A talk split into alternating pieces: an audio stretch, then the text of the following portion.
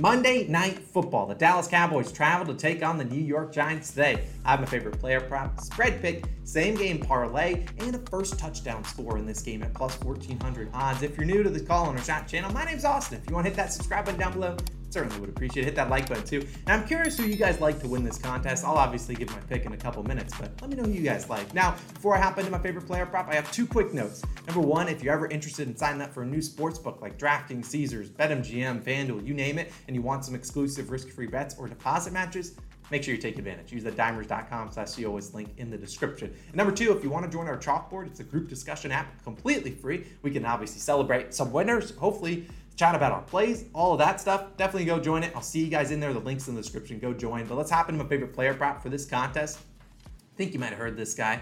Saquon Barkley. We're taking his over 23 and a half receiving yards, minus 114 on FanDuel. Now, I also looked at Barkley's over in rushing plus receiving yards, but I like the receiving yards. I think the edge is there. And you look at week one, Barkley, six receptions on seven targets for 30 yards. So obviously hitting this over. In week two, Barkley only three receptions on four targets, 16 yards. So didn't get it done, but still at least was getting targeted, which is what we like to see. Now, the Giants and their new head coach, Brian Daboll, pretty clear. Trying to get the ball in Barkley's hands and do you blame them? If you look at the other pass catchers that the uh, the Giants have to offer, they got Kenny Golladay doing nothing, collecting a paycheck. They got Kadarius Toney, who's doubtful for this game. Wan'Dale Robinson, the rookie, out for this game. You look at Sterling Shepard, David Sills, Richie James. Those guys will all be out there, but they don't really have a lot of playmakers. And you look at the other side of the coin.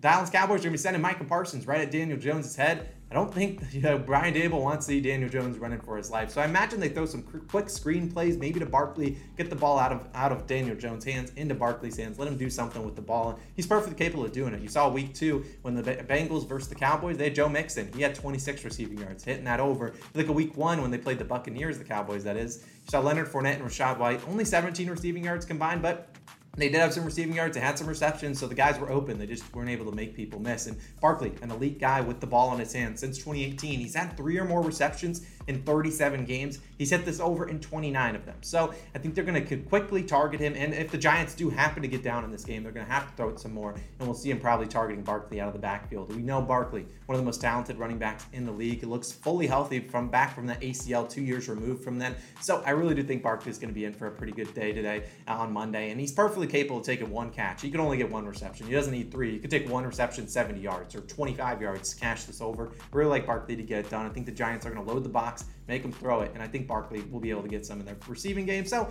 count me in. Monday Night Football, expect the stars to show up, and there's no bigger, not a lot of bigger stars in this game than a guy like Saquon Barkley. We're taking this over 23 and a half receiving yards. Now let's move on to my spread pick, and like I said, let me know who you guys think who's going to win this one. Because this one's sketchy. I'm taking the Giants. I'm just taking the money line. I'm not going to take the spread and lay minus one and a half. I'll just take the money line. The difference in value is really nothing. So minus 115 on BetMGM. Now, if you want to go for some value on FanDuel, you can go for maybe the Giants to win by 1 to 13 points. That's plus 160. Pretty decent odds. But let's look at the Cowboys because last week, if you watched our week two best bets video, took the Cowboys on the spread against the Bengals. They're like plus eight, and they easily won that game. And they covered that spread easily. They didn't win it easily, but they got it done. And I think this is a clear letdown spot for Cooper Rush and the boys. I mean, they're obviously without Dak Prescott still, and Michael Gallup might be returning. Not worried about him, but Cooper Rush obviously played great last week well, great might be a you know a stretch, but he played well enough to win the game. And if you look at it, it's hard to prepare for a backup QB. That's what the Bengals had to do. They had to prepare for Cooper Rush. They hadn't didn't have any film on him, similar to the year previous to that. They had to prepare for Mike White of the Jets.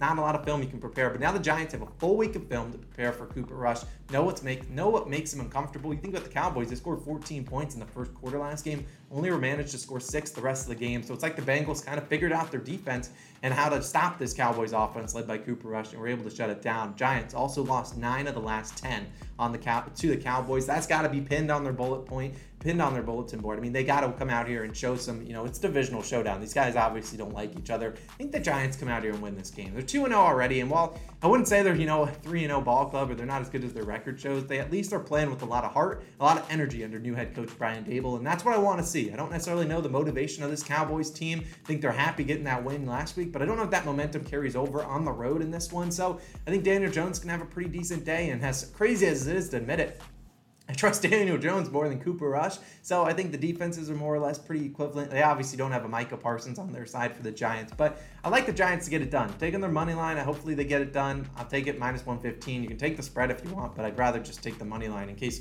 they somehow win by one point only and then you lose the spread if you took minus one and a half. So count me in on the Giants. It's going to be a sketchy game, a low over under. Going to stay away from that over under because I don't know what the heck's going to go down in this one. I think whatever team wins the turnover battle wins this game. So give me the G men, Giants money line. Count it. Let's move on to the same game parlay. We're going with the same recipe of success from Thursday Night Football when we smacked a plus 471. We're going to Saquon Barkley anytime touchdown. Ezekiel Elliott, anytime touchdown. We're taking an alt over under at 51 and a half points, taking the under in that one. Now, you look at these guys, I mean, that's what we did exactly on Thursday Night Football. We took Najee Harris, Nick Chubb to get in the end zone and alt under and a cash pretty easily.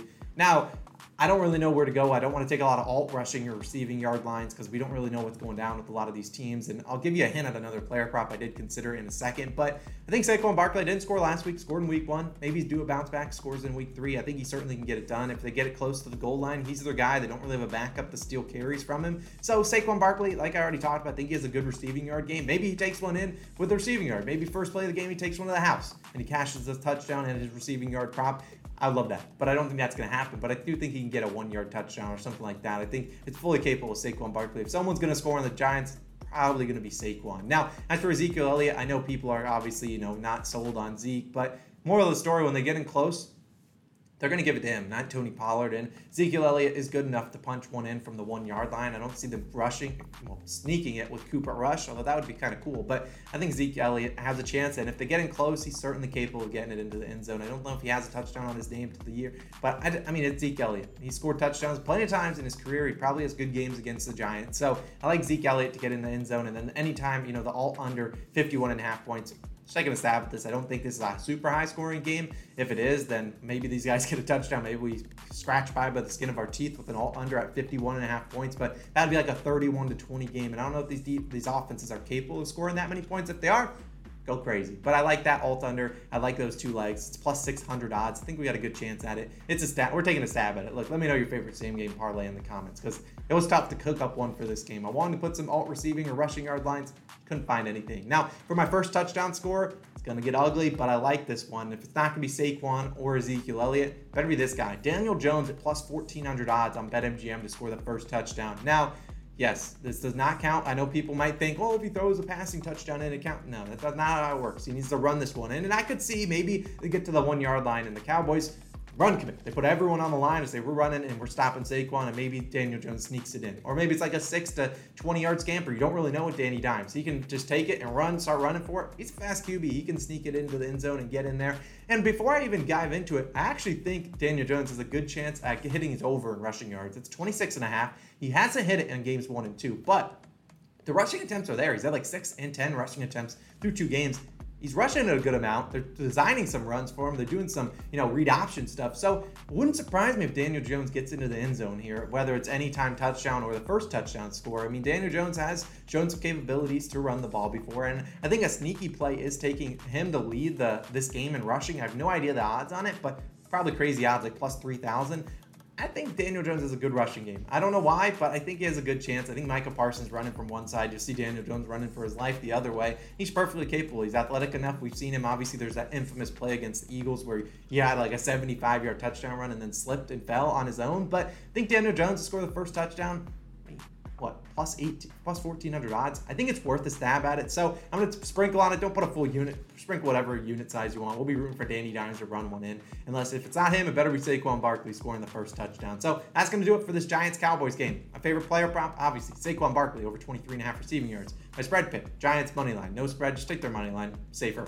And then obviously same game parlay with Saquon, Zeke, and the under obviously we appreciate you guys for always tuning in. It's going to be an interesting game to watch but i appreciate you guys always for watching these videos. We're going to have more coming the rest of the season so hit that subscribe and hit that like button too. I'm austin and signing out. I'll see you guys in the next one. Peace